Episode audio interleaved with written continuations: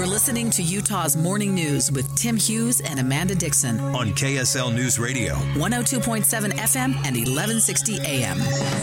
Good morning. KSL News Time is 8:30 and our top story this half hour here it comes again an atmospheric river bringing lots of rain to the valley and lots of snow to our mountains over the next couple of days. Here's KSL News Radio's Adam Small. Every single snowpack basin in the state is already above normal, and we're going to see valley rain and mountain snow for two days straight. National Weather Service meteorologist Alex DeSmet says the rain will come down the hardest tonight into tomorrow morning, then showers continue through tomorrow night. And by the time we get into Thursday morning, some lingering light snow showers expected. Uh, across the northern mountains, and then things coming to an end as we go through the day Thursday. DeSmet says our mountains are looking at 10 to 20 inches of snow by Thursday, maybe two feet in some spots. Adam Small, KSL News Radio.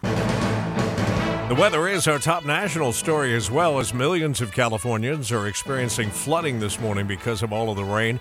Some areas are even being told to watch out for large hail and possible tornadoes. I'm terrified. I'm hoping it skips over. Others say they're thankful for the rain uh, before we head into another hot summer. Eye on the Hill 2024. Utah lawmakers want to make signature gathering easier for political candidates. KSL News Radio's Peter Johnston has details. To be a signature gatherer, you have to live in the state of Utah. Turns out that's a little bit unconstitutional. That's State Senator Todd Weiler. He's proposing a bill that would get rid of the residency requirement. The bill also addresses a week long window for unaffiliated candidates like presidential candidate Robert F. Kennedy Jr., to get signatures for the ballot. The worst rules were Utah, and, uh, and they acknowledged that their rules are unconstitutional.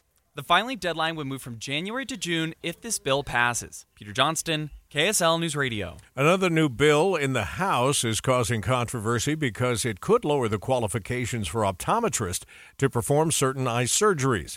KSL News Radio's Michael Commit continues our coverage. High on the Hill 2024. The reason why this bill is being considered is to increase the availability of eye care. You see, optometrists are trained to perform a number of procedures, but some, like laser capsulotomies or SLTs to relieve eye pressure, usually require more training reserved for ophthalmologists.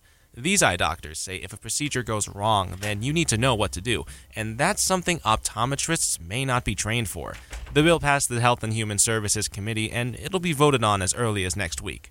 Michael Commit, KSL News Radio. There is news about embattled State Board of Education member Natalie Cline this morning.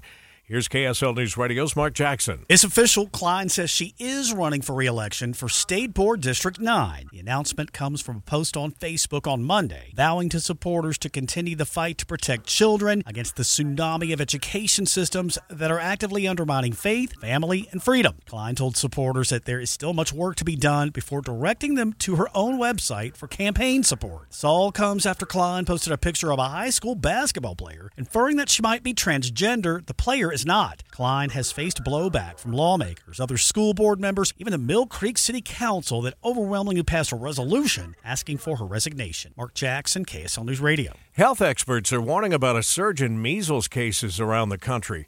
Dr. David Kimberlin is co director of the Division of Pediatric Infectious Diseases at UAB. We have to have very high, very high, 95% or greater immunity within a population in order for this virus that's like a heat seeking missile to not be able to find someone who's susceptible. In one Fort Lauderdale, Florida elementary school, they have five confirmed cases. Nine cases have been confirmed in a Philadelphia area school. Doctors say all the cases were kids that weren't vaccinated against the measles. Severe cases of measles can lead to brain swelling, pneumonia, or even death.